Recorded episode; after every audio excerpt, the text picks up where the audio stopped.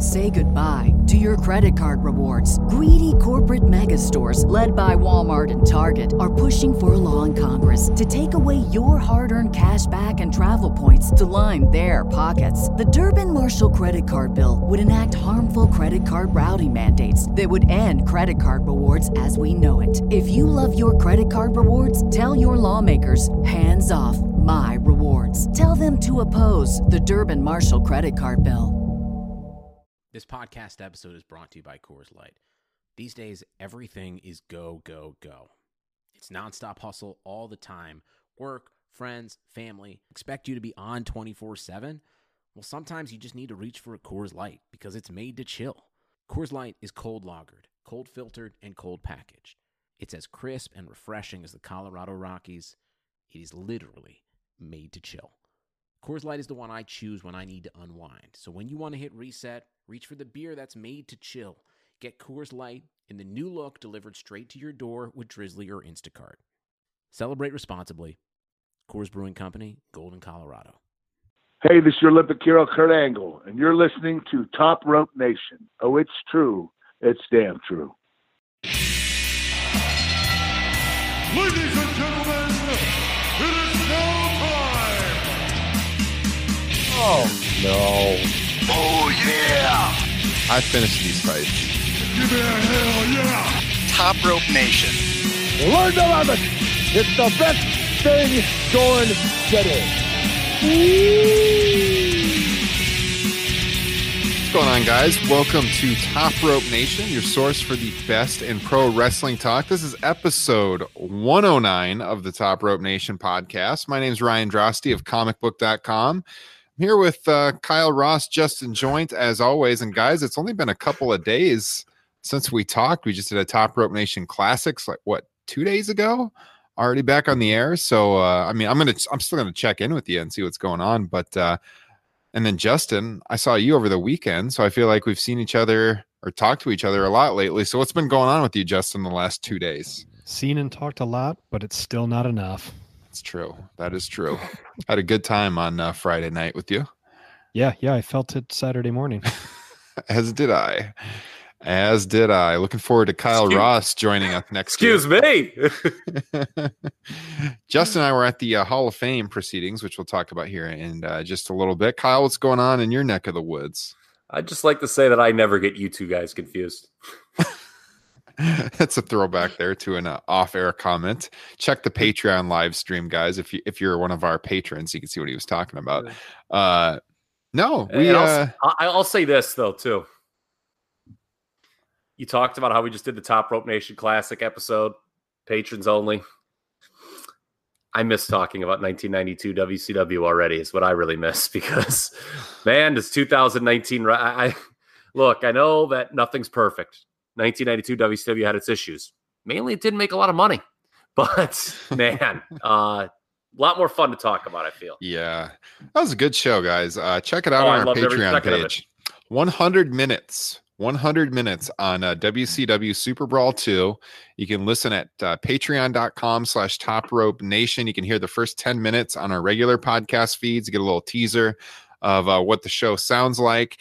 And uh, as I've been talking about here on the podcast the last uh, few weeks, I guess probably over a month, uh, I actually just got it in the mail today. We are giving away a San Diego Comic Con exclusive Macho Man Randy Savage Slim Jim themed uh, WWE Elite figure. And I got to say, guys, it's pretty awesome. I mean, I saw the pictures of it, but uh, doesn't do it justice. Very cool in person.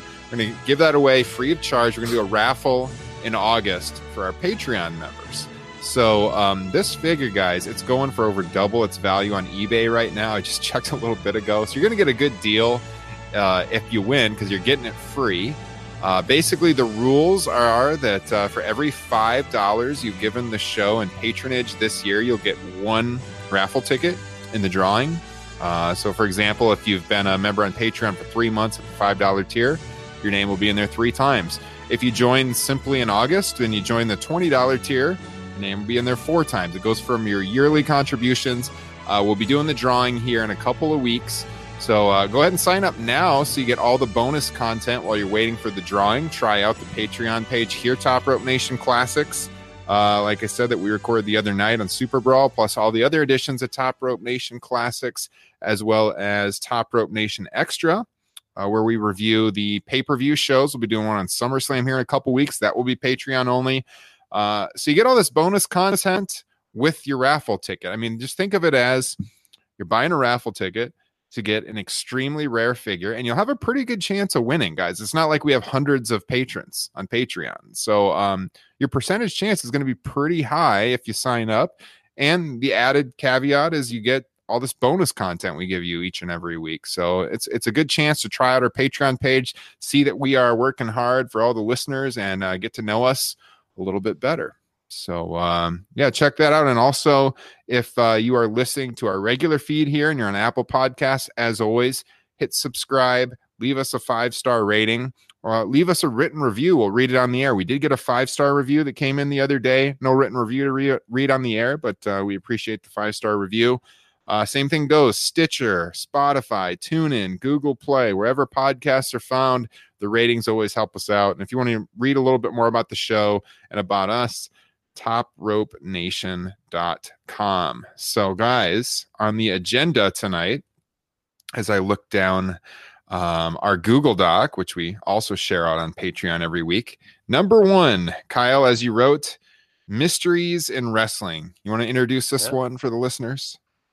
Yeah, it seemed to kind of be the talk of Twitter or just the internet wrestling community in general today is a couple mysteries that two different promotions have. And I wanted to talk about them both conceptually as ideas and logistically, uh, kind of where it's going, who it'll be in at least one of the, I guess both cases.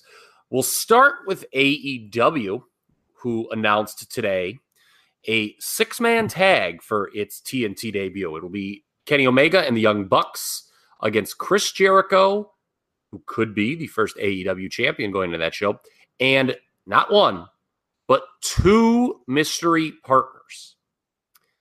So I would like to ask to you guys how do we feel about having not one, but two mystery partners on a first show? And does at least one of them have to be big, i.e., known to the casual audience. Go ahead, Justin. It should. One of them should be a, a well-known name. Uh, however, my first thought was that you know it was going to be a tag team, some a tag team to bring in to challenge the Young Bucks. Yeah. Um, you know, I thought maybe Lucha Bros, but I, I feel like that's probably going to be culminating at All Out. Um, and I don't. It just. I don't know what big names there are out there that they could bring in to really spice things up. You know, I, don't- I don't know if there's anybody whose contract is expiring soon that they can sign before then. But um, yeah, I mean, for their first show, best case scenario for both them and you know the casual fan is a well-known name. You need their Lex Luger moment, right? Uh, yeah. Yeah. I was going to say, uh, interesting. Lex Lugers can walk around in malls, but they do not grow on trees. yes. I think it's important to know because, to Justin's point, you know, obviously, so first of all, shame on myself. I never thought of the tag team idea today, which I, as soon as Justin mentioned, I'm like, oh, well, you know, that would make sense. Um, it kind of limits your pool, but um, in terms of like a solitary big name, everyone is like on this CM Punk train again Mhm. because the interview, like, you know, him and Cody have had this back and forth about, you know, how exactly or if exactly uh, a real offer was made. And then, like, it was like, oh, if they're like doing this, it's an angle, clearly, you know, and that comes from with being a wrestling fan. But, um, what, what do you think, right? Who who could the people be? Let's speculate a little bit. Who could it be? So yeah, Lucha Brothers is what everyone was talking about right away. Um, but I kind of agree with Justin. That would be that's not what they need. Like it, yeah, it would be a good match, but they need something that like gets headlines. And so who's And- available? You know, their their contracts reportedly don't expire until next year. So it looks like it can't be the revival. And that was the first thing I thought of on the tag team. They supposedly haven't re-signed with WWE, but uh, the the reports I've heard is that they're signed through like Mania. Uh, we know the Usos re-signed with WWE. And it would not be a bit good idea to bring them in with the uh arrest. Yeah, right and now. we know, That'd we know Gallows look. and Anderson re-signed too. Yeah, that would be a bad look. Um, I think one thing they could do um, is if they did work out uh, a sharing agreement, a talent exchange agreement with New Japan, is um, you know they could bring in like two guys from the Bullet Club to go against the old Bullet Club guys. Uh, we know Jericho. All these guys have worked in Japan, and uh, that would be a good, you know, going back to their past. It's not going to get like the general audience excited, but it'll it'll get the hardcores excited. Now, um, I think it was Cody today mentioned in an interview that they're going to be booking more for that hardcore audience though than they are the general audience. So if that's if that's their direction, I think you know you bring in two old Bullet Club guys that could be interesting, or even just two random New Japan people uh, that could be interesting. But uh, I mean, obviously, to get two people jumping from WWE would be best case scenario for them on that first TNT show. Can you guys agree that you know this isn't the time where you where you would bring in a CM Punk or a Pac to be part of some six man match, especially to be like one half of a mystery uh, partner? I would bring in Um, CM Punk. I think, and I think if you can do it, you you would do it. Well, yeah, there yeah, you bring him in. Oh, you'd put him there though, as one third of a team. I mean, That's how even- you debut CM Punk. See, I mean, I think here's the thing: Are you looking at this as a match or an angle to debut someone new? Like that's the thing. Like if you bring in CM Punk, it's less about the match and it's more that you're bringing in CM Punk. And why is CM Punk there? Is he there by God? He doesn't like Kenny Omega, and it just kind of like, and the match itself becomes secondary to the debut. See, I, hmm. I think the Lucha Bros. I, I I see no reason why you would do a mystery angle and deliver the Lucha Bros. yeah. I, I don't think he can do that. That's an Yeah. automatic letdown And for everybody. Another thing too that they, it's interesting the comments Ryan just shared. Okay, and I, I think, um, if that's the direction they want to go, I'm not saying it's wrong. I think it's just going to be interesting to um, evaluate moving forward if they're just kind of going, if they're aiming to please their built-in audience rather than kind of chasing the galloping ghost. You know, like oh god, we we got to bring back this person from the past that these people who might be flipping through the channels would see and get excited about, right? You know, I mean, it- word of mouth is the way this is going to build, I guess, not just, you know, people randomly flipping through and seeing this, you know, people they're familiar with. Um so you cannot do like a turn. Like they can't have so like Cody's not in the match, but I'm just using this as, as a hypothetical. Like you can't have like MJF turn and like become a heel like on this. You couldn't have him like turn on Cody because to people that are watching, it would just have no impact. I think. Like I- think you're serving two masters, regardless of what Cody said. You the show does need to please your built-in audience, but you also have to be kind of take an introductory tact to the audience you want to build. You know, and that WWE struggles with that all the time, right? Because there's a hardcore audience and a casual audience, and they kind of s- struggle to please both masters. so, uh, what about Enzo and Cass? Somebody said that, and I, phew, that's That would be cringe cringeworthy for me. I'm sorry. Yeah, so like here's the thing. It would be surprising. People remember them as different, but I don't think it would be good. Like Enzo and Cass just to me kind of have that ugh, Yeah. to them. So I- I, saw somebody mention that on Twitter. Like they, they're like, I will be in tears if it's Enzo and Cass, like sarcastically. yeah, I, w- I would bring in Punk. If they could get Punk, I would bring him in for this because, I mean, look, by the time October runs around, or comes around, I should say, he's been out of wrestling for almost six years. So if he's going to wrestle right away, you put him in a six man where he doesn't have to do a lot. You know, you're not risking putting him in a singles match as a surprise or something right off the bat. So it, it'd be Again, a good way to like slowly introduce him back in. And I don't think the This would be it would probably be used like Kyle said to establish a feud. Like it wouldn't be about these six men then feuding, but it, it would probably make like a Kenny uh, Punk feud or something out of this. Yeah, I mean, I mean, it depends. I mean, what is your goal here? Is the Yeah. goal to have this like blow away main event, or is the goal to do an angle to build interest for future happenings? I Mhm. think that's the key here to analyze. I want to talk about this um, conceptually for a second. You know, we could speculate all day on eh, who could it be, but we'll find out soon enough. What do you think about on your first show doing a mystery partner, and in this case, partners angle? I think the fact this- that we're we're talking about it proves it's a good idea. I mean, we're leading Well, the show also- with it. Okay, well, it, I'm not saying you're wrong. I, it also helped that there was another mystery, and you know, I just like lumping things together for the sake of our show notes. But no, I, I I just Yeah.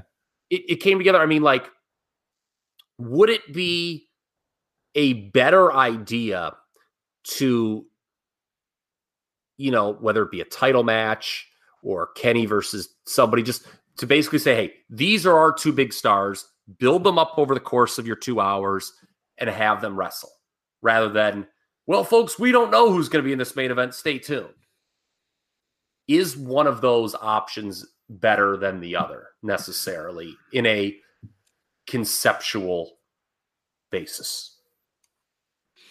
I don't know. It depends. It depends what the goals are. I think. I think the mystery thing might get more people to tune in out of curiosity, especially when you consider like what kind of rumors are going to be out there with the names. But uh I don't know. What do you think, Justin?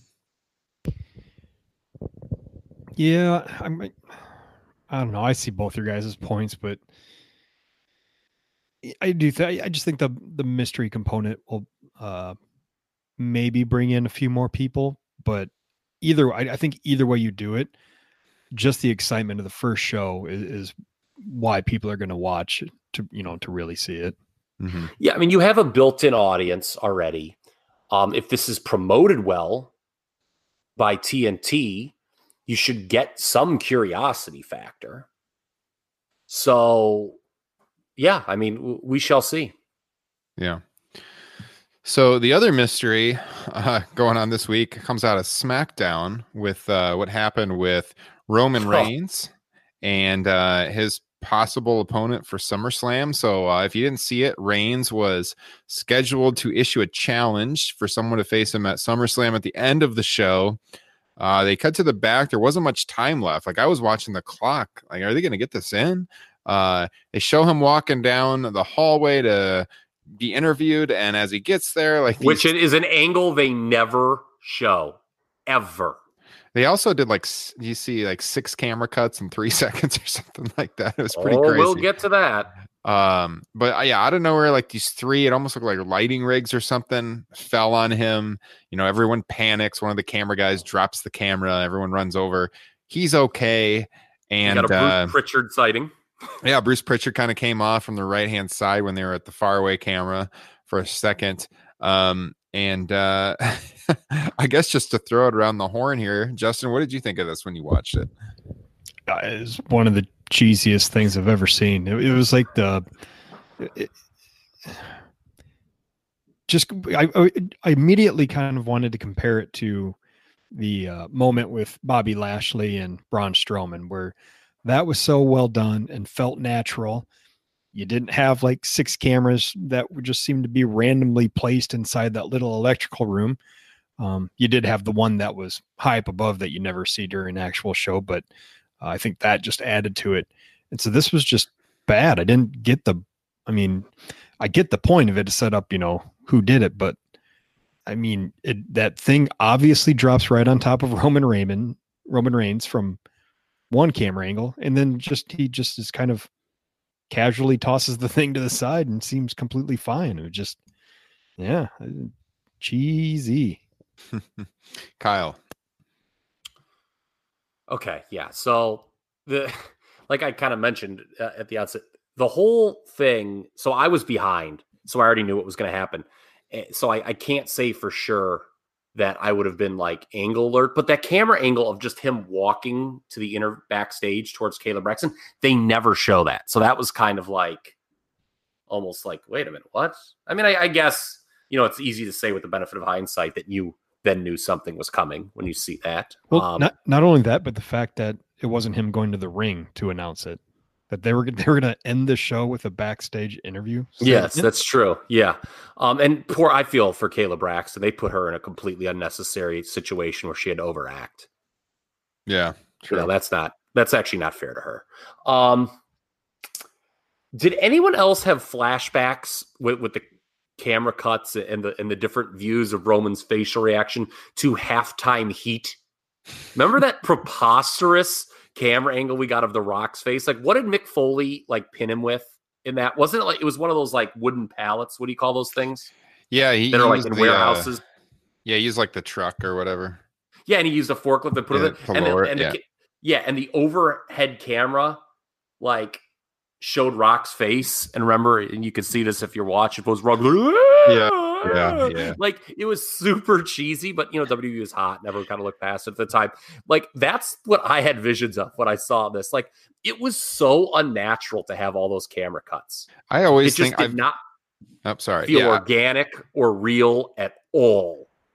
Yeah, I always I've said this on the show before. I've referenced this one, but whenever that stuff happens, I always think of King of the Ring '97 on the pre-show uh, when uh, Brian Pillman and Austin were fighting backstage, and Austin takes Pillman to the bathroom to give him the swirly, and they camera cuts to a camera right above the toilet, like they just happen to have a camera right That's above right. the toilet. Yeah, the yeah we had swirly cam. Yeah, Yeah. that's right. Yeah. um, okay. Um, the ending. Justin kind of talked about this too. What do we think about like Roman? And, and did this? I don't know if you could say it's fair to say it killed the angle, but like he just kind of like dusts himself off, and he's like, "I'm okay, man." Yeah, I mean, he basically no sold it. Yeah, I mean, I mean, yeah, it was just like, okay, am I supposed to be? So, I guess that moves to the next point here.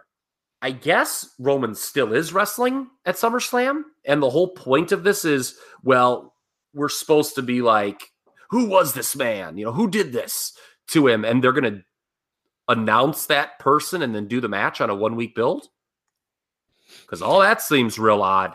I guess, yeah, like you said, the fact that he was okay kind of makes you think it's not a big deal. Yeah, because so I don't know about you guys, but I was after Raw was over, I was like, Jesus, you know, Roman Reigns, who everyone on the internet tells me is the most overpushed wrestler of all time, shoved down our throats. Uh, you know, I'm like, this guy's got no match eh, for the biggest party of the summer. By the way, Braun Strowman doesn't either, or Daniel Bryan. yeah. Think about that for a second, folks. So when the angle first hit, I'm like, okay, they're, they're writing him off SummerSlam. I was thinking it may, may I'm like, hey, maybe he's going to promote Hobbs and Shaw, you know, and he's going to just not work SummerSlam. But then he dusts himself off, and I'm like, all right, well, he's he's okay. Like, Right. are we are we going to do this where the person reveals himself next week? It could be a her, I guess, but then they can't do a match. Um, and we're just going to do it on a five day build. Yeah, it's it's not traditional wrestling booking, that's for sure. No. Um, okay, let's talk about who you who, yeah, we, who think we it think might it is? be. because a, a lot of people I- I'm gonna initially, poop in the I'm gonna poop in the soup. So you say. all right, a lot of people initially were thinking, and the one that would seem to make sense would be Samoa Joe because they've recently been feuding, and I mean, shit, they just had a match last week though on Raw. where so Samoa Joe lost clean. Yeah, so uh, as a s- sheet. someone noticed um i think brian campbell of cbs i retweeted his tweet. He noticed that was the first person i saw noticed that as reigns was walking down the hallway uh you could see buddy murphy in the distance and so that's that's kind of started up the rumors or at least that's where i saw him start that maybe it was buddy Yeah. murphy and we're gonna have a buddy murphy uh roman reigns match out of nowhere go ahead and uh take it to the soup here kyle Okay, I get that we saw it was clearly Buddy Murphy walking in the shadows. Yeah. Um, as the show faded to black. But I think that was a case of Buddy Murphy was just kind of walking like where the camera was. I look, God bless. I love Buddy Murphy. Okay, I there's there was a time on this podcast. Uh, honestly, I believe it was around this time last year where I laid down a list of his tremendous matches on 205 Live. Wasn't that? It was about this time last year. He had that killer with uh, Ali, hmm which was as good as any match in WWE last year. By the way, um, I cannot see them putting Buddy Murphy in that spot. And furthermore, I know people are saying, "Oh man, Buddy's going to get shot." If they do, it's okay. They can have a good match. There's a lot of people who could have a good match with Roman Reigns. Buddy could maybe have a better one than most. But I mean, do you see them putting Buddy Murphy over Roman Reigns? Do you see them elevating Buddy Murphy to a main event position? I Do don't you really would- see any of that happening? No, but that that doesn't elevate him to a main event position. Just that if he like pulls a win out of his ass at SummerSlam, you, then at Do you least think they're going to do that? maybe. I'm I being mean, look how they debuted Kevin Owens years ago with Yeah, Cena. there you go. It's possible. I don't. I mean, I wouldn't bet on it. I mean, mean, you- the you- reaction on Kyle's face right now, but If they, if they do that, you instantly Paul make ain't got Buddy that Murphy. much power anymore as he did in 2015. You you instantly make Buddy Murphy into somebody if you do that. yeah, Would the crowd? Ex- we all love Buddy Murphy on this show, and if you don't love Buddy Murphy, you're wrong. Quite frankly, out there in listener land. But nobody knows how to retain listeners like Kyle Ross. what's that? nobody knows how to retain listeners like Kyle Ross. I speak the truth. Okay. You get the cold hard truth on this podcast. Yeah. I mean, do you think like what do you think that would be met with? Like from that live crowd next week if it's Buddy Murphy? I it's think like, it'd oh, get a hey, hot here's a- reaction. And you're do. talking to SummerSlam. That's a traveling crowd. Yeah, you're gonna have you- hardcores there. You I, I Wait, think where? Summer SummerSlam. You're gonna have you get a Well, yeah, but what about reaction. next week on TV? Oh, at the reveal? Well, maybe they don't reveal it till SummerSlam. You know, who knows? But I think the What if SummerSlam crowd, which is the the key point, is how they react for the match itself. I think I think the audience there would be hot for it. I mean i- is there do they have any inspiring options? That's the thing. So, like, what's the like? So, what? How did I phrase this in our notes, patrons? Hold on with me here. Okay. Um, you know, what will be the eventual payoff here? Is this just like, okay, somebody had it in for Roman, and they're just gonna get their ass handed to him in a match? That's not like a very like. So, if that's just kind of what it ends up being, then honestly, there's no point in speculating because it's just not a very inspiring direction. Like, oh, hey, we're just going to find a way to have a guy wrestle Roman Reigns. Yeah. that- that's why Buddy Murphy is inspiring. Like even if even if like he at least just has a competitive match with with Roman Reigns at SummerSlam and still loses, I mean he's still at least somebody now. You know, Has pro wrestling come to this? Is that what we're doing? Give Buddy Murphy just a chance on this card so he can have a good match with this guy and lose, and hopefully people start liking him. I mean, I just don't know who else it could be that wouldn't be like way more disappointing than Buddy Murphy. I mean, Samoa Joe was mentioned. That was the first name that popped in my mind. Daniel Bryan is not. I mean, but Yeah. it it, I, it feels that he has a separate storyline, right? Unless Like, they is- is- somehow weave Roman Reigns into that narrative of Yeah. his big announcement. But yeah, Well, maybe. His big you know, announcement is I'm going to kill Roman Reigns. yeah, yeah. His next step in his career is attempted murder. well, he, could- he could go way back, and they could start talking about how he could somehow work in like oh, Reigns Oh, stole his Boy, heat are or you- something. You know, I, oh, like, I'd love, I'd love Reigns to see Ryan pushed that- in that booking meeting this week. No, I'm telling you though, like, isn't that? I mean, I know this is years ago at this point, and I'm I'm not saying this is what they're going to do, a but if story you're telling. but no, like if they're like, all right, let's somehow get Reigns and Brian together. How do we do it? Well, obviously, the thing everyone was talking about years ago was that they continued to push Roman while Brian was catching fire. That was the big thing that all the wrestling fans are talking about in 2014.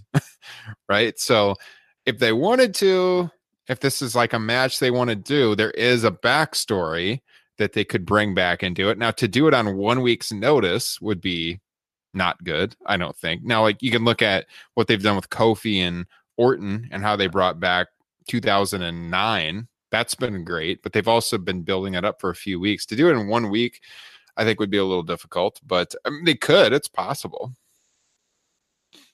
So, Kyle, you're not impressed. No, no, I, I think no. See, when I was like, oh, I'd love to see you pitch that. Like, it's a, it's actually a, a wonderful story you're telling here. I just, and you did make the point that hey, you know, w- what kind of maybe make the faces you did bring up. Well, they have gone to the past, certainly with this Orton Kofi build. So you know, because when, you initially mentioned that, I'm like, yeah, like I'm sure they're gonna bring that up, you know, and talk, go to their past. But you know, they, they've shown that they can.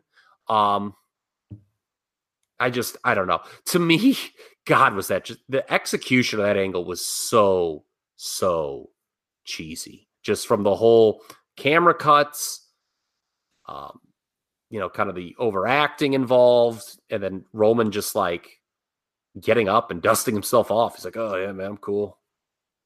Yeah, I I also thought it was pretty. Which I guess is better than uh, Paul. I can't feel my legs, but uh, you know, I mean, I'll, I guess I'll probably take this than over that.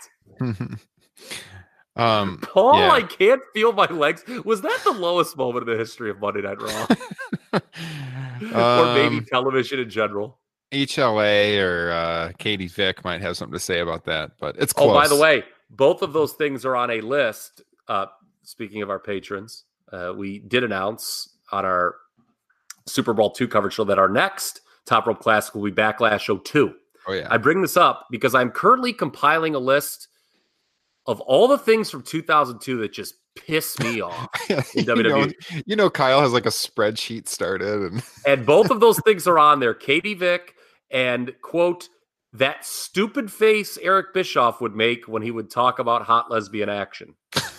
Remember that he like had this stupid face, like hot lesbian action. He would do this. Oh my god, it the only thing good about that was the guy you see in the front row at the top left corner of the crowd, because that was none other than myself at that show. talking about egomania. Oh my god. Go back, turn on the WWE network. You'll see myself in the front row. Feeling good about myself, only to come home to an email from Justin Joint in September 2002 that says, Dude, that was the worst Raw I've ever seen. There were a lot of bad ones in that period. he was he was not wrong. Yes, it was Yeah. bad. So Um, speaking of bad, do you want to go to this Well- point Well, two? yeah, I was gonna say, you, you know what else wasn't good was Raw in September of 03. On that note, Wait, are you bashing Bill Goldberg? actually had nothing to do with Bill Goldberg, the futility of Raw in 03, but I digress. The next item on our show notes is that uh, Dolph Ziggler and The Miz is booked for SummerSlam, but according to Uncle Dave Meltzer, that is not the match that is going to be happening. Uh, as he put it, is a quote red herring. Which when Justin threw that out in our text earlier, I was like, "What is he talking about?" Until I until I read the story on it. That that is like a placeholder match, and that Dolph will not actually be wrestling The Miz, and that Dolph also will not be wrestling Shawn Michaels, which as SmackDown played out, you would have thought might be a possibility. But apparently, the rumor now is Ziggler versus Bill Goldberg because he has been bashing Goldberg in some of his promos of late. and Goldberg wants to get the bad taste out of his mouth from that match with The Undertaker, much like The Undertaker did. Yes. Um, so Yeah. The Would WWE is now a is now a Mia culpa promotion for old timers. Hey guys, I know Hey, this is like one of your old- biggest shows of the year, but uh, I just I got to wrestle again, guys. Can you get me on the card? Yeah, I, you know, and let's. I mean, fair is fair. Okay, I mean, they, you know, they let the Undertaker do. I mean, Lord knows the Undertaker. I mean, you know, when you fail, keep try, try again. I mean, this guy had how many stinkers in a row on pay per view, and then he finally had the good one at Extreme Rules. But is that what we've come to? Hey, old guys, if you stunk it up the last time, don't worry. We'll just go. We'll just give you another shot. and have we come to Dolph Ziggler taking on Bill Goldberg on the second or third biggest pay per view of the year? Who cares? Who would who would honestly be into that match whatsoever? Anybody? I mean, I, I mean- think Dolph HBK would be cool. I'd be into that, but this is Uh, just oof. see, I'm taking a different tact. To me, I, I don't care if it's Dolph versus Miz. Although to be fair, uh, Miz badly does need a major win to be rehabbed as a babyface after essentially losing that Shane feud. I mean, what do we think about this booking of Miz? Okay, you could say we all agree. I think he's a natural heel. There's no disputing that, but he was brought to Raw and turned babyface because of the TV show, right? I mean, I think that's pretty much accepted at this juncture. And he was getting some cheers anyway late last year. Um, was that like a USA call and WWE resents it? Because I don't know how else to explain the booking of Miz in 2019. He's positioned as poorly as he's been in years.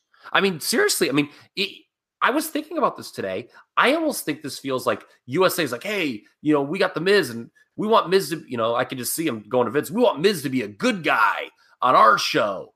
And like Vince maybe like didn't really want to do it, but he had to acquiesce. I mean, maybe I'm just, you know, got the tinfoil hat on, but No, I can't explain it either. I mean, we've because we've praised the Miz so much on this show in the past. the and, Miz uh, was yeah. always kind of a protected guy, you know. Yeah. Uh, he, he was at a certain level, and he, he he's lower than he's been in years. But getting back to the point of, you know, Dolph and whether it's Miz, Goldberg, or HBK, Dolph Ziggler. I don't give a damn what anyone says. Should not be working the biggest party of the summer. This guy stinks. He's played out. And imagine any other time, as I texted you guys this earlier today, any other time in the history of this business that you would see a guy do a 17 second job on a pay per view.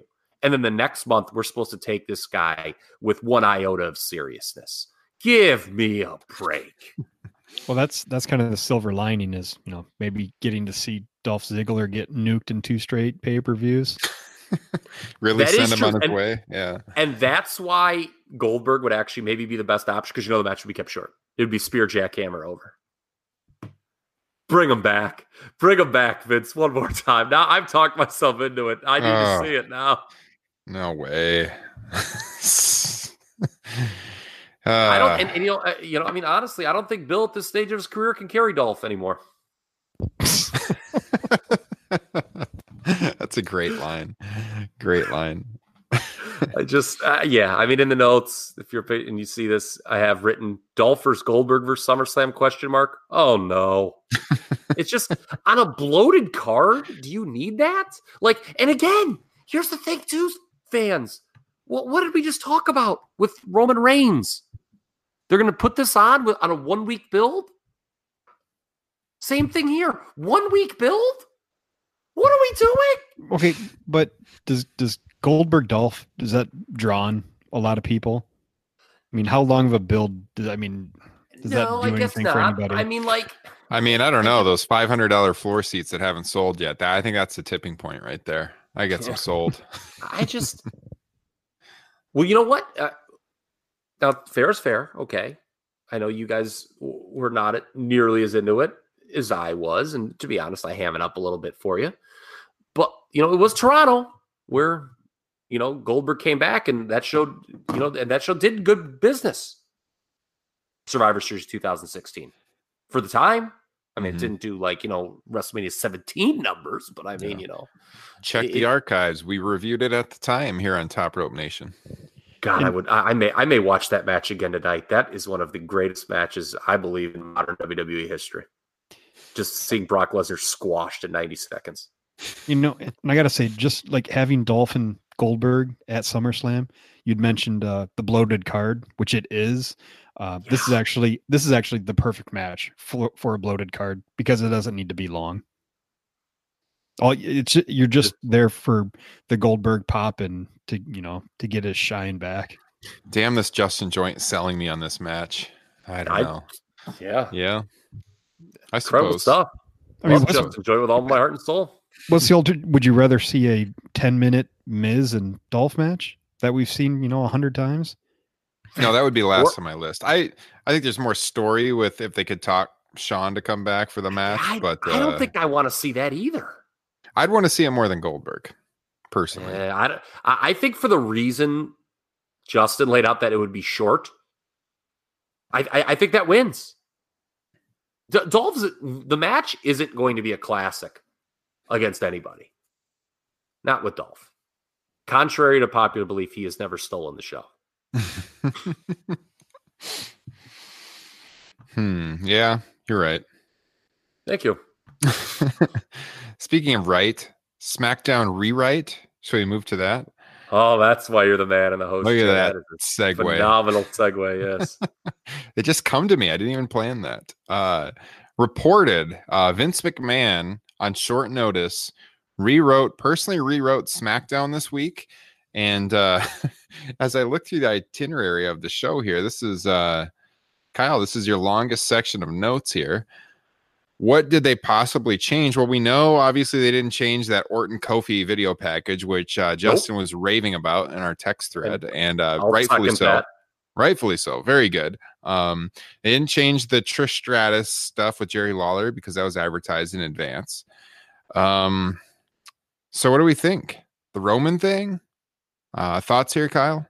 Yeah, the main event. I mean, because they kept changing it during the day. I don't know if you guys were following that on Twitter. Originally, it was going to be a six man with the OC against the New Day, and then it just became one on one with AJ and Kofi. Um, so that was added late. And yeah, I mean, was this Roman thing added late? Uh, other than that, if you go through SmackDown, okay, a lot of the stuff that took place on that program seemed fairly logical, right? Mhm. Um, you know, you had a continuation of Finn and Bray. Uh, the stuff you mentioned was obviously set up ahead of time because Trish and Lawler were advertised the night before on Raw. The, the Orton Kofi pre-tape, um, Ali Nakamura. Okay, it's a trope that I don't like, where we just have like the challenger win a non-title match to set up a title match. But obviously, that that that seemed like a logical thing to have in there. I mean, it didn't seem like, like oh my god, we have to have Ali beat Nakamura in a non-title match. Really? I mean, it, it doesn't seem like something you would throw in. Um, so yeah, I mean, other I think other than like the last 20 minutes of the show, it didn't really feel like anything was like, oh wow, this this really came out of left field. Mhm. You know, I, maybe Vince looked at the show and was like, this doesn't have a, a main event type or a, a big hook, is you know, because that's what Vince. I mean, you know, Vince isn't going to focus on the middle of the card, and, and we do know that the SmackDown Women's Tag Title picture again um, got the shaft, so to speak. That was pushed aside because we had been told last week there was going to be a match. So Sasha Hey, was Matt. right, huh? Sasha was right. Look what's happened to the women's tag team titles. Yeah. Yes, it's a disaster. Yeah. It's an and it's not just that it's on the IIconics. It's just, I mean, they're just not important. I mean, imagine being someone who thought like getting women's tag titles was going to. Well, we yeah we said that. I mean, we said that uh, on the podcast at the time, just because there wasn't enough teams to you know make it interesting. Well, a- and here's the thing too. What we also said in that discussion of all the things that ail the WWE is not having enough titles. One of them. no, Have you seen the SummerSlam 2019 card recently? I mean, good grief. Um, so yeah, I, you know what this is a product of, and I and I, I was thinking of this, and I just kind of wanted to lob a softball over Justin's way. You know, this isn't the first time we've heard news of you know a rewriting of SmackDown, and, and I think it goes beyond just Vince. It's this wild card thing, man, because it gives, I guess Vince, but whomever, just more options. You know, this is another bad effect of the wild card rule. It's like, oh well, this happened on Raw, and now we can do it on here. I'm telling you, anyone who knows a writer in this company, okay, and you know, I know Jr. wants to go on his podcast and talk about balls and thimbles. Okay, hit the bricks, Jr. With that. All right, Th- these these people, believe it or not, these writers they do plan these shows out multiple weeks in advance, and they generally have them written days in advance. But Vince changes them at the last minute, and the wild card rule just makes it way worse on this SmackDown group. And Yeah. SmackDown, the, the Road Dog quit over it because he would advertise things, which you're supposed to do on a weekly program, and they would get bumped and he would get pissed, rightfully so. I mean, it looks bad. I don't, okay, the Mandy, I think we can all agree, the Mandy Rose, Sonya Deville promo that we got last week did not exactly evoke memories of Bret Hart's heel turn the night after WrestleMania 13. Okay. But they advertised a match, right? They're like, we're going to have a match next week. It's bad television when you tell your audience that and then the, you don't even give them, you know, and then the match doesn't happen. Even w- whether you don't mention it or you give them a lame excuse, you know, like the IIconics are, you know, oh, they're feigning injury again. It, it's it's bad television, folks. Yeah. So you know, to me, I think with SmackDown, I mean, this wild card rule is just hurts them. Justin, rip on the wild card rule again, please. It's, it stinks.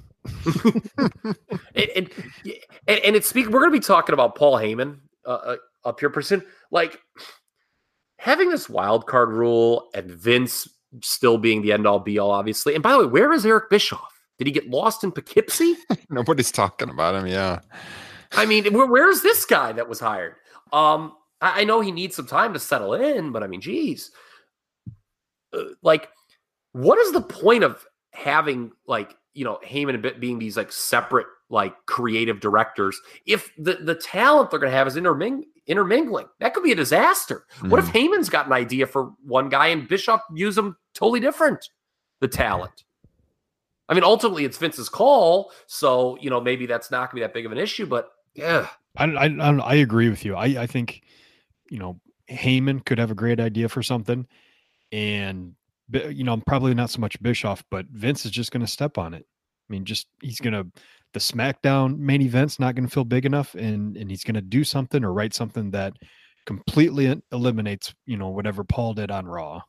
or just the what the writers for either of these, sh- you know, for SmackDown have in mind for a couple weeks. You know, they probably have an idea where they're going to go in a couple weeks, and if Vince comes and rewrites it, the writers like, fuck. Well, I guess I'm not going to be able to do that next week. What I already had planned. Back to the drawing board.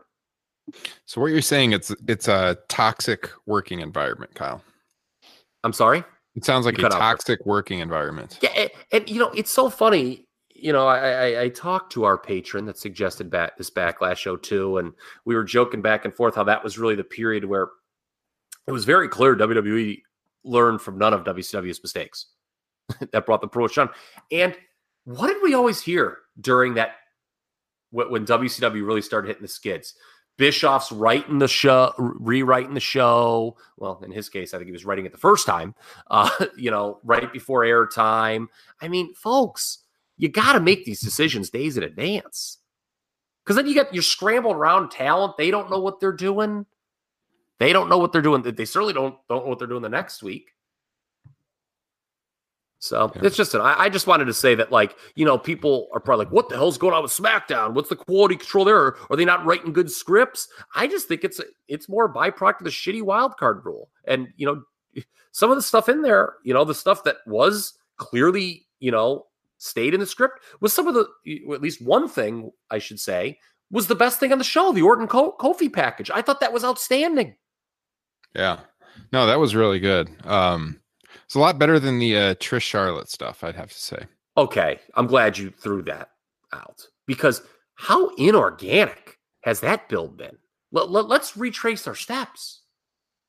You had Charlotte lose to Ember Moon on a banana peel finish last week, and then she's like, "I'm gonna, I want a bigger match for SummerSlam."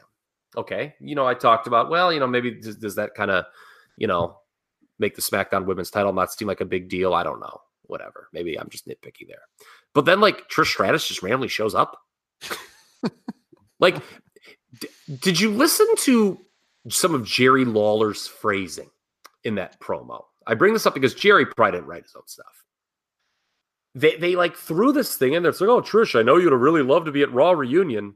Do we think because it may, would have made sense that Trish was supposed to be at Raw reunion and that's how they were going to shoot this angle initially, and she because they didn't alert her in enough time, she's like, uh, I'm on vacation with my family then, and no, Probably because it didn't really make much sense how they kept working that in. Like, oh yeah, I was on vacation with my kids, and uh, and he's like, oh, you know, everyone there was saying they'd like to have one more match again. You know, hint, hint. yeah, Yeah, it was yeah, it was awkward. yeah. So Yeah, Uh, that that I was just- not not that great. But Orton Kofi was I I really like that too. And do we always have to when it's these feuds with with the women now? It seems when it's like any of like the current generation of women versus anyone who was with the promotion like before 2015. It's got it, does every storyline have to be you know, you're a trailblazer now, but there would have been no trail to blaze if it wasn't for me. Mhm. I feel that's like every woman's storyline now. So yeah, yeah. I, I I don't I don't. Well, you know, in their defense, it's just as bad as the the storyline for both women's titles right now too. The Bayley Ember Moon feud is very bad. Why did Ember Moon lose Yeah, to yeah that's Alexa? ridiculous. and when Bayley did that belly to belly, or uh, pardon me, the Bayley to Bailey afterwards, and then just was like gave this like the crowd like that. Oh, shut! You know, I just I just had to give her the Bayley to Bailey. You know how it is in the WWE. I I couldn't help but listen to the the words of Ryan Droste in my head. With this Bayley needs to turn heel. Yeah. It seems like it's a slow burn though. Like they're they're getting to it. It it feels like, especially on SmackDown this week. I don't know, But, uh, it, it almost just felt like oh shut like not like I'm turn like that's what you get. It was just like oh you know you got to take your opportunities here in WWE. It was Yeah. kinda, it was just real lame. You know, and, th- and then on Raw you have Becky Lynch attacking a seemingly somebody who's being portrayed as a baby face who's who's just practicing countering the move of her opponent. So Becky attacks her out of nowhere, and, and you know, and then Uh, So I like this one because it harkens back to 1997 for me and the USA Canada because they they clearly know Natty's going to get cheered, and so they're Is playing. she? Oh yeah, hundred. Have you seen in the social media stuff? I mean, they're they're playing right into this. Everything they've been doing with Yeah, the but- promos, and Becky's been playing a heel on social media. With the Oh. you need to improve your flag. With what we're going to put the shamrock over I the maple that. leaf. Like it's she's clearly working heel. So That they're doesn't- they're they're playing into it that she's going to be the heel in the match. Can that I doesn't a seem to be the best usage of your hottest baby face. Thank women. you. That's the problem, though. She's Joy. not hot right now. We've talked. We talked about it last week on the show. It's Like Becky Lynch has just give up taken a make her a heel. no, no, no, I- no. Just for one night. It's a one night thing. Clearly, uh, the show's in Canada. They don't run Canada that much, but Becky has been not close to as over as she was before. I mean, she's not the hottest baby face on in WWE, which she was at one point. In the women's or woman. division, I think she still is. Who's a better baby face right now? It ain't Bayley. And by the way, there it's there's not a lot of competition. Let's be honest. I mean, it, as as far as the whole brand goes, I mean, go back to the Royal Rumble. She was the hottest baby face in the entire promotion. Like she's, Yeah. it's really rolled back at this Who point. is the hottest baby face of the promotion right now? Kofi for sure? Sensei. Kofi, Okay. yeah. But um, I think I think it's I think they're playing into it. I think it's actually I think it's a lot more interesting what's happening on SmackDown just because of the dynamic of the USA Canada stuff. And honestly, the best stuff that's happened with the feud has been on social media and not on TV. It's been like the barbs they're was- exchanging on Twitter. That was Bayley. Or uh, that pardon me, that was Becky, you know, in the Ronda build up too. Yeah. So they're doing the same thing. Although I did think, okay, my problem with what happened on Raw was that they spent this time making Nikki Cross into like a legitimate threat, you know, in the buildup with the Alexa stuff with Bayley. And, And, then all of a sudden, likable and Yeah. sympathetic. Yep. So then all of a sudden, you know, they do this match where um on Raw, Alexa gets injured, the match is over, and then Nikki wants to jump into like avenge Alexa and Nikki gets beat like pretty soundly. Why? Like if, if they were just gonna have Natty run out, there's no reason to do that at all. They could have just had her run out after what happened with Alexa and um, Becky. So t- to me, the, that was the thing I didn't like, but I feel like it's a lot more creative what's going on there versus what's been happening on SmackDown, just because they've been working the social media stuff in the the Canadian hero stuff with Becky and uh I don't know. I'm I'm kind of into the storyline. It's it's certainly better than what they've been doing with Ember Moon and Bayley. Bayley is just far- DOA right now. I feel like As far as how Becky's being portrayed, that's always kind of been her character, you know, that she's just going to take her shot. I mean, remember how she got popular in the first place? Stormed into Raw and attacked Ronda Rousey. So I- didn't really have necessarily an issue with that. I, I just Well, I mean, the, of the issue is with with Nikki Cross. Why why she took the L so one sided? There was like there's no purpose. Oh well, that. no, no. I, I I was just I was going back to what Justin said about the angle where she attacked Natty. Oh, okay. You know, they yeah. show that. Like I, I, I actually, I didn't have that big of a problem with that. You're right. They didn't need to have Nikki eat an L. I just, I think it's odd, kind of how they've been portraying Nikki. Maybe they're just going to play a long game, I guess, and go back to You know, which isn't the worst thing in the world if they have her and Alexa continue to be friends and then do the breakup. That breakups work better when you establish the friendship anyway. Mhm. Um, my issue with Becky and Natty is very simple. I just don't know, and Justin said it. I don't know why you really put Becky in that position because you presume she's going to win, I'm not so sure. right? I'm Oh not so God. sure. God bless you, but I, I just that would be bad. That would be bad. Well, okay. So Becky though is like again, she's lost so much momentum. You just have her carrying think- on I as I champion. What's that? You just have her carry on as champion uh, for another month. Like, don't you do something to spice it up a little bit? I mean, it's not like if she Yeah. drops the title, Yeah. it's going to be a long term thing. I would not have her lose to Natty. No. I, I would I would put my foot down in that booking meeting. I say no way. I, I gotta say, Not the right generally, generally, when you two disagree, I, I side with Ryan, but I, I think I agree with Kyle on this one. I mean, you guys both think that the Becky Lynch title run right now is running strong. No, I think it has certainly cooled off since before. I wouldn't give up on it. But yeah, I wouldn't give up on it, and I, I don't see how Natty beating her for What's the title. Natty gonna better. do as champion? N- It's not about her being champion. It's about changing the pace, and you put Becky back into a, a chase mode to heat her up again. So she's been champion for, f- uh, let's see, She's been raw, she's been four raw and a half- eh, since Money in the Bank. Yeah. yeah. So so four and a half months. I mean, you just continue on like you've been doing when she noticeably has been losing steam. I don't know. We I talked about on the you- show I think, last. I think it's about challengers to me. She has not had good challengers to work with. Okay. This might I mean with the Canada stuff, it's it's one of the better feuds she's had since she's been champion, I think. But um Well, I mean, yes, compared to the Lacey Evans feud, which went on Which too would- long. which wasn't good. Um, but No, and then I think yeah, I th- I think uh I don't know. I'm not I'm not so sold on it. I mean, we we talked about this on the show last week. They got two Canadians in matches. Clearly they're going to want to give one of them a victory. uh, I'd rather So- it be this one than Trish Stratus So, over. Charlotte Flair. But you know what happened? So you have Natty win in Toronto, and you get a one night pop, and then what? Yeah, that's the thing. It's not like the USA Canada feud. One of the things, it was a, a happy accident that really made that work, is WWE had a bunch of Canadian dates over the summer of 97 where That's they why I Raw. said this wouldn't be a long term thing. I said it would be sh- very short term just to heat Becky up again. So, like, you have her lose in can I mean, what do you, you have her come out like waving the red, white, and blue on Raw one week? And No, it is I not even that wouldn't even make that, that is only going to be part of the story for SummerSlam, obviously. But it puts Becky back. Okay, they've done two things with this. They've established Natty as someone who is serious after years of terrible booking and being a goof that comes out wearing cat ears to someone that's from a legendary wrestling family that, you know, can hold her own in the ring. Uh, I think they're reestablishing her as someone to take seriously, but at the same time, it can spice up Becky Lynch again. And so again, I, it could be like a one month thing, a two month thing, but I I'm not like super against it. I I, I still am not. when push comes to shove, I wouldn't bet on the title change, but I'm not so sure it's like ninety percent that Becky retains, especially with the show in Canada.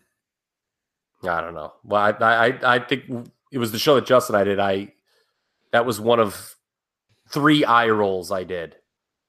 um, at that time yeah at that time admittedly and i agreed with you too but i do think it's gotten more interesting mo- again mostly due to what the two of them have done on social media over the last couple of weeks um and i don't know like if you think if you honestly think becky lynch's title run has lost a lot of steam then to just press on as champion another title defense another victory that's not a recipe for success. You got to change it up a little bit. So I just I just see it as a way to to put her back into chase mode and to maybe make her you know a little more interesting once more. We'll see. But uh Bring I mean, Ronda back. what's that? Bring Ronda back. Oh, that's going to be a while. It appears. hmm So Yeah, I mean, um, I, I think I think we're kind of learning. By the way, I think we're seeing. I hope some people are understanding the value of Ronda Rousey because I think that is, um, to be honest, is a big thing because I, I don't think Becky has had You know, they just people didn't buy Lacey Evans as a worthy Yeah. adversary, and, and Becky just didn't have that fire. She's kind of rediscovered a little bit of that fire in that feud. What what got her over in the first place? Um, I I would not take the title off her.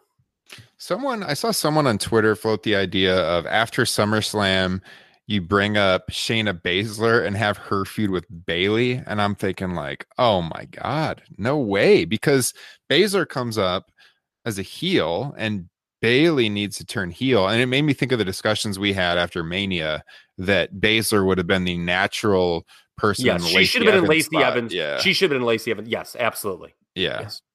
But I, I saw that idea float. I'm thinking like that would be awful. I hope not. But uh all right, let's move. Let's hit this last topic point with Raw and Paul Heyman. Kyle, you want to uh introduce this one? Okay, so we talked about. I'm glad Justin actually said something too that um, we'll tie into this earlier. So you've been hearing the phrase Heyman's fingerprints, or I guess reading it a lot uh, on the internet recently. And I want to know, moving forward, is Heyman's fingerprints going to affect how Raw is received? I.e., because the internet likes Paul Heyman. So are reviewers of Raw going to be less negative if it's perceived that it's Paul's doing. Like if what they're seeing, oh, that's that that that's a Paul, that's Paul's fingerprints. You know, I like Raw now because that's Paul's fingerprints. You know, um, because I'll be honest with you, you know, we were told by Dave Meltzer, who is connected to Paul, oh, this Monday, it's going to be the most heavy Heyman fingerprint show yet. I didn't think it outside of that closing angle, which was definitely a, a Heyman thing when you just have a wild brawl guys coming out. I didn't think the show was particularly novel or even good. No, I I agree. I didn't think it was too much to write home about. what, what do we think though about because like I don't know if you guys listen, bother to listen to Wrestling Observer Radio. Th- This is what got me thinking about this. I'll be honest with you. Okay, um, and you know, you know, Dave seemed like he was trying a little harder to, to splain some of them angles that we were seeing on Monday night. You know, we're like, oh, well, this was the idea that they had kind of like rather, you know, if it wasn't Paul Heyman, maybe he would have been a little more critical, perhaps. Mm-hmm. Then Maybe I'm out of line for saying that. I don't know. and you know, I wonder how much everybody's just overestimating how much you know Paul has on you know control uh, over all this stuff. Remember when Bruce Pritchard came back and like people, like, oh, that's Bruce. That's Bruce right there. That's Bruce's finger. You know, it's like you're right. Just at the end of the day, you know, Vince has the final say. So, you know, you, you can mic we can micromanage his stuff and look for Heyman's fingerprints, Bischoff's fingerprints, Bruce Pritchard's fingerprints, who OJ's fingerprints. But the bottom line is, you know, it's we know who's calling the final shots here. Yeah, but Yeah. I mean, it's not one person. You know, Raw's just Mhm. getting bukakied on. uh, you know, is the Raw tag team title picture now solely based on contract situation? because, you know, we know the revival have not resigned, but they have been given title runs sort of in an effort to maybe nudge them to. The Usos, same thing happened with them where they were given a title run and did resign. And now Anderson and Gallows resign and they get the tag titles. Is that what it's boiled down to? Is the Raw tag team title picture being determined solely by contract status or what's going on here? I'm, 'Cause I'm that- just wondering. gonna- Yeah, I'm just wondering who the new champs are going to feud with because there's not a lot of babyface options outside of the Usos, and uh, I don't see them going to that one right now. Well, Street Profits, I have to drop the NXT tag titles, and they're going to do. They're presumably going to do that SummerSlam weekend. What are the? Um, War I don't know if there's going to be it. Yeah, I mean they're Viking building them up whatever the too. Yeah, I mean they're building them up too. They I mean, are- have they- have they been- squash matches. Have they been more portrayed as uh, baby faces or heels or just squashing? They haven't really people? given them, yeah, either way. I don't think kind of neutral Yeah. right now, but uh, Yeah, I mean, I I heard the Street Profits. That's you know they're still NXT talent. And they're not going to wrestle for the foreseeable future on Raw. That they're just being used for these backstage segments, and it's a, a way to get people to tune into NXT and that they're entertaining. Well, no, they're they're up. I mean, I, I'm pretty sure they're they're going they're going to Raw. I think Heyman wanted them on Raw.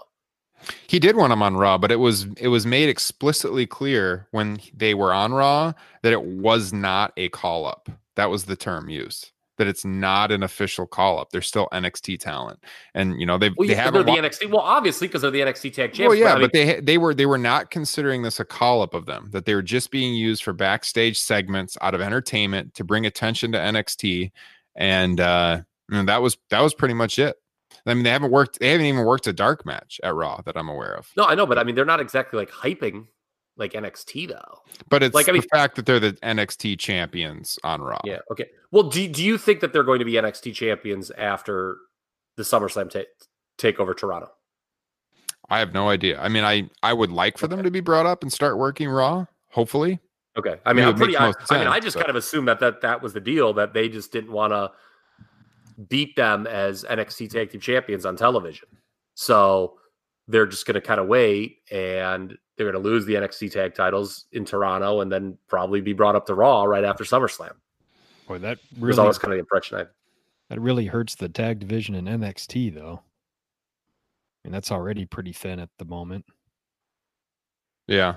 And there was just there was just a report about this, and I'm trying to find it. Um, well, I mean, it just it also plays to the thing about the undisputed era getting all the gold too. I mean, I, I don't, I don't we, I mean, NXT's will be previewing that show also next week, but um, yeah, it was last it was last week's. Um, so the the most recent Wrestling Observer newsletter said there's no plans for the Street Profits to wrestle on Raw anytime soon.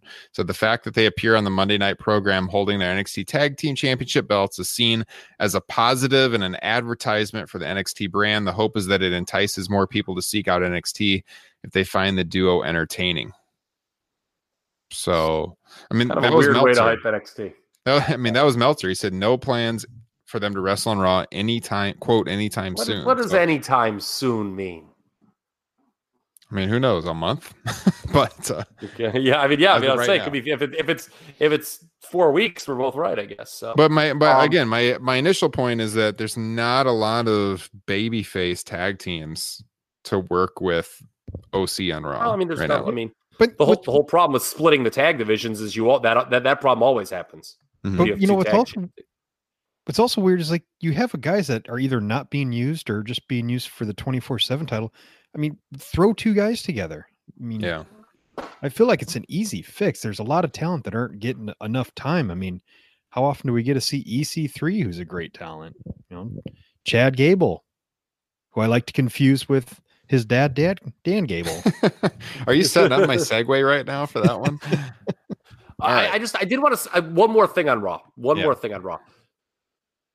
Did I not see us Brock Lesnar send Seth Rollins to the hospital or a medical facility since this is wrestling in an ambulance like two months ago? yes. Okay, so I, I I just wanted to make sure about that. I, I thought like you, you know the whole thing. I'm like I'm I'm like I've seen this act before. I know it was in they you know again another guy a guy who I think definitely was lost steam Seth Rollins. Um, you know I know you, some don't want to say that you know fellow Iowan, but you know I think he had lost and they were trying to draw some sympathy on him in that segment. But I was just like Jesus, we we, we just saw that and it's so weird with the Becky that you know the relationship they both times they've had her just sort of standing there looking forlorn like lord knows if i'm on a stretcher being put in ambulance I, I hope my wife would be a little more upset than just sort of standing there being like oh there he goes Yeah. Good point. it, it- it's like they it's like they kind of want to taunt you with like oh look this is so serious because his real girlfriend's watching but she's not selling it really at all so it's kind of pointless to do I I enjoyed the angle. Granted, I have kind of been on strike for the most part lately, so I don't even remember Lesnar sending him to the hospital. Uh, I thought this was really good. You know, the F fives on on the standing chair uh, was great, and uh, the shot of the uh, ambulance stopping. Then you get uh, go to Brock standing right in front of it. I, I just enjoyed that shot, that moment, uh, and then the the other F five onto the stretcher. I, I thought it was all done uh, really well. Now I don't know where it leads. I have some deep concerns. Like, boy, my first thought when uh, uh, what was it? They were stretching Rollins out, and then you had Roman right there. I was like, ah, crap. Roman's going to replace Seth at SummerSlam to take on Lesnar. I thought that was going to be the beginning of that, but I don't know. Hopefully, with the cheesy shenanigans on SmackDown, that means I'm wrong. Yeah, yeah. I, I I predicted weeks ago that I didn't think this was going to actually end up, you know, a one-on-one Lesnar Rollins match. That is That's true. Very true. Yeah. All right. Well, we'll see. Uh, hopefully, we'll know the official card after TV next week when we preview SummerSlam. Uh, Justin mentioned Dan Gable. A lot of matches. Yeah, Justin mentioned Dan Gable real quick. Want to mention that uh, had the opportunity to go to the George Tragos Lou Thesz Hall of Fame weekend here in Iowa last weekend at the Dan Gable uh, Museum, or in conjunction with the Dan Gable Museum. Justin and I went to the indie show on Friday night, where there's always a lot of legends.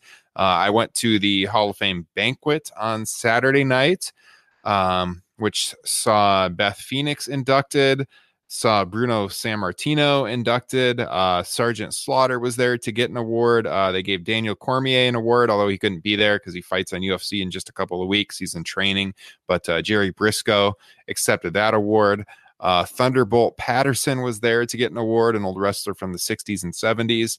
And uh, it's just a really cool weekend. I know Justin and I are really trying to get Kyle to come out next year or some year in the future. But uh, hard pressed to find an event maybe outside of like the color cauliflower alley club where you have so many legends in one place at the same time and just so accessible um you know you can walk around downtown waterloo iowa and you see all these guys just in a hotel bar uh, I also should mention my good friend Brian Shields was there. He got a journalism award. He's written several books for WWE and worked on the WWE video games. Uh, he was also there. Really good to see him hoping to get him on an upcoming edition of Top Rope Nation, by the way.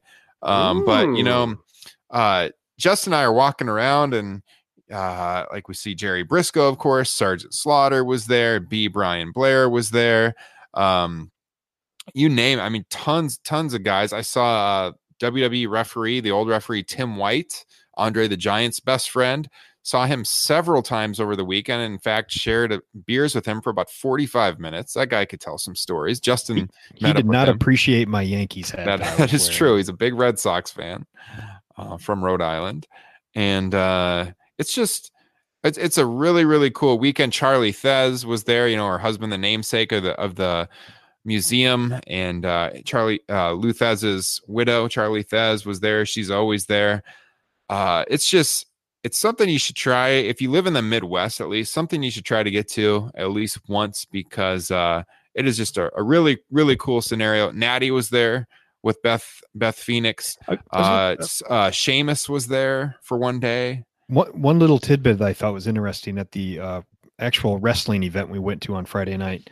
Uh, Beth Phoenix was there for I don't know about an hour, um, you know, taking pictures and signing autographs. Uh, Didn't charge anything, Un- unlike uh, a lot of the other legends that were there. I just thought that was really cool that she was just doing all that stuff for free. Granted, you know, maybe she's getting paid through other means, but Yeah, someone oh, who was it? Uh I heard some of the people donated their uh their autograph money like entirely to the museum and then uh and then they matched it. Who was that? I can't can't remember who it was now. Someone donated all their autograph money and then um and then match it them. Oh, that was Sergeant Slaughter. That's right. Match it themselves. Scratch golfer. Sergeant Yeah. Slaughter, by the way. So Former um scratch golfer.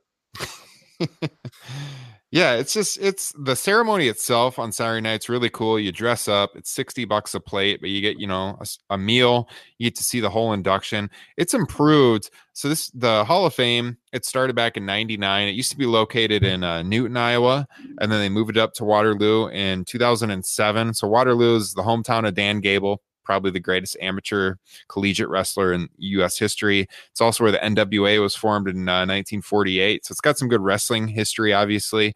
And it's a bigger city than Newton. So they figured it was a, a good location for it.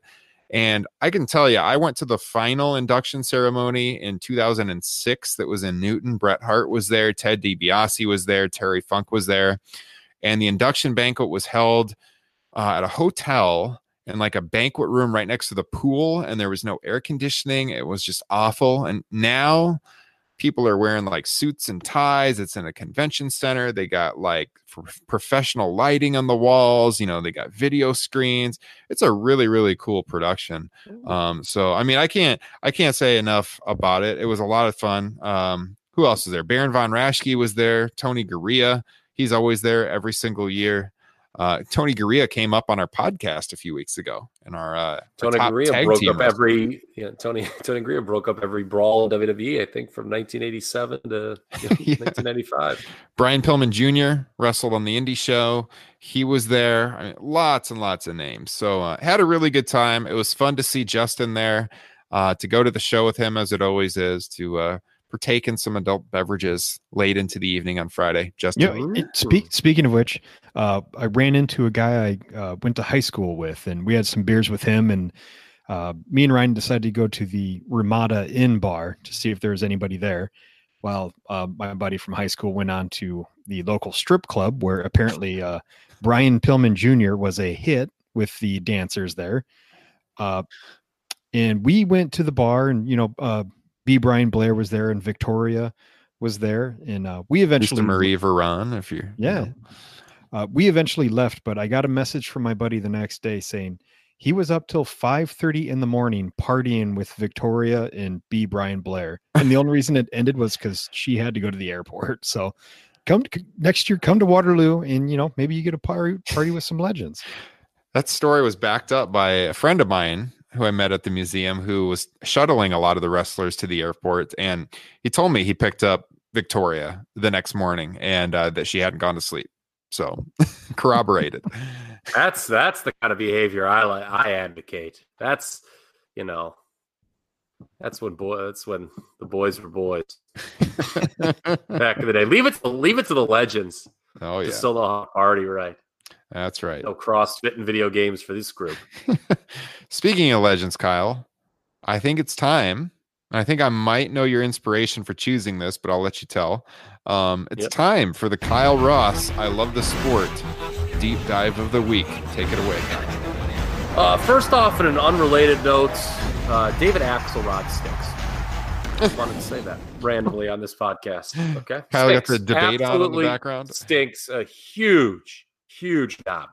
Um, now, secondly, um, people should, if they haven't seen it again, 205 Live uh, produced quality entertainment this week. Drake Maverick and Mike Kanellis was great. Drake Maverick is such a great performer. It- it's really a cool thing to see him succeeding uh, at that level. But the deep dive of the week, we're going to go back to 1994 for this one. And my inspiration, as Ryan alluded to, came from our Top Rope Classics edition of SuperBrawl II. We were talking a little Larry Zbyszko, who was involved on that show in a great tag team match. He and Steve Austin wrestled uh, the phenomenal team of Barry Windham and Dustin Rhodes. And we kind of got into a discussion about Larry about, you know, how when he was a commentator in the Nitro era, he wasn't really that far removed from having a lot of great matches, quite frankly. And Larry's last great match took place on WCW Saturday night, May 28th, a TV title match against Lord Steven Regal, who, of course, I, I mean, is, I mean, is a god among men. Let's just not sugarcoat that one bit. So that is the deep dive of the week. Steve Regal, Larry Zbyszko, TV title, WCW tonight. You're gonna have to hit up YouTube. It's not on the network, folks. Uh, YouTube or Daily Motion it. It is available. Watch it. Larry Zbyszko's last great match as a baby face, obviously, if he's working Lord Steven. Very nice. I like it. Always gives me something to watch as I'm editing this Yeah, broadcast. And yeah, and he uh if you could find him too, if you really want to go deep, you know, try to search, find some of Larry's promos leading up to that. Really good. Really good. Nice. All right. Well, we'll Love check that, period out. WCW. Yeah. Oh, me too. definitely. I'm going back and watching the TV after doing that uh, Top Rope Nation Classic. So, all right, guys. Well, I think that pretty much wraps up the broadcast this week. It's Mhm. been a busy week for the podcast. Again, like I said at the top of the show, check out the Patreon page. Uh, go ahead and get your entry in for our raffle of the very rare, sold out San Diego Comic Con exclusive Randy Savage Slim Jim figure. That's for the month of August. If you sign up, you'll get an entry if you're at the $5 tier, and you'll get all that bonus content. You can hear our Super Brawl 2 show, which was just probably my favorite of the of the Top Rope Nation classic shows we've done so far. You can check them all out over at patreon.com slash top rope nation. Got to throw the uh, thank you out again to the producers of the show Derek, Kyle, Tim, Forrest, Sean, Gabe, Carlo, and Liam. Thank you for your support of Top Rope Nation. Uh, Justin and Kyle, always a pleasure. Thank you, sir, And I have an idea for se- September's, by the way. for the giveaway. It'll be what's that? For the giveaway for- or for the for the, for the- classics? The Top Rope Classic. I, I have an idea that I'll bring up off air. See if you guys like it. Sounds good Oh to me. Man. So we're we're getting mysteries and AEW and WWE and finally here at Top Rope Nation a little mystery. Yeah. I like it. I like it. A bunch right, of stuff's guys. gonna fall over on me right now, by the way, and I'm never gonna be able to tell you guys what my idea is. uh, all right. Well, you can check him out at TRP Kyle. You can check out at Justin Joynt. That's J O Y N T. And I am at Ryan Droste, D R O S T E. The show is at Top Rope Nation. We are on Twitter, Instagram, Facebook. And you can catch us next week. Check out the archives. Send us an email, topropenation at gmail.com. See you next week. Have a good weekend. Right here, right here is symbolic of what it's all about. This is the world's heavyweight title.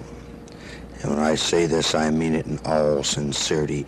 The world's heavyweight title, held by Harley Race. Not once, but twice. Over half of my life devoted to what I do better than any other human being in wrestling. I am not going to allow any human being to insult me or this.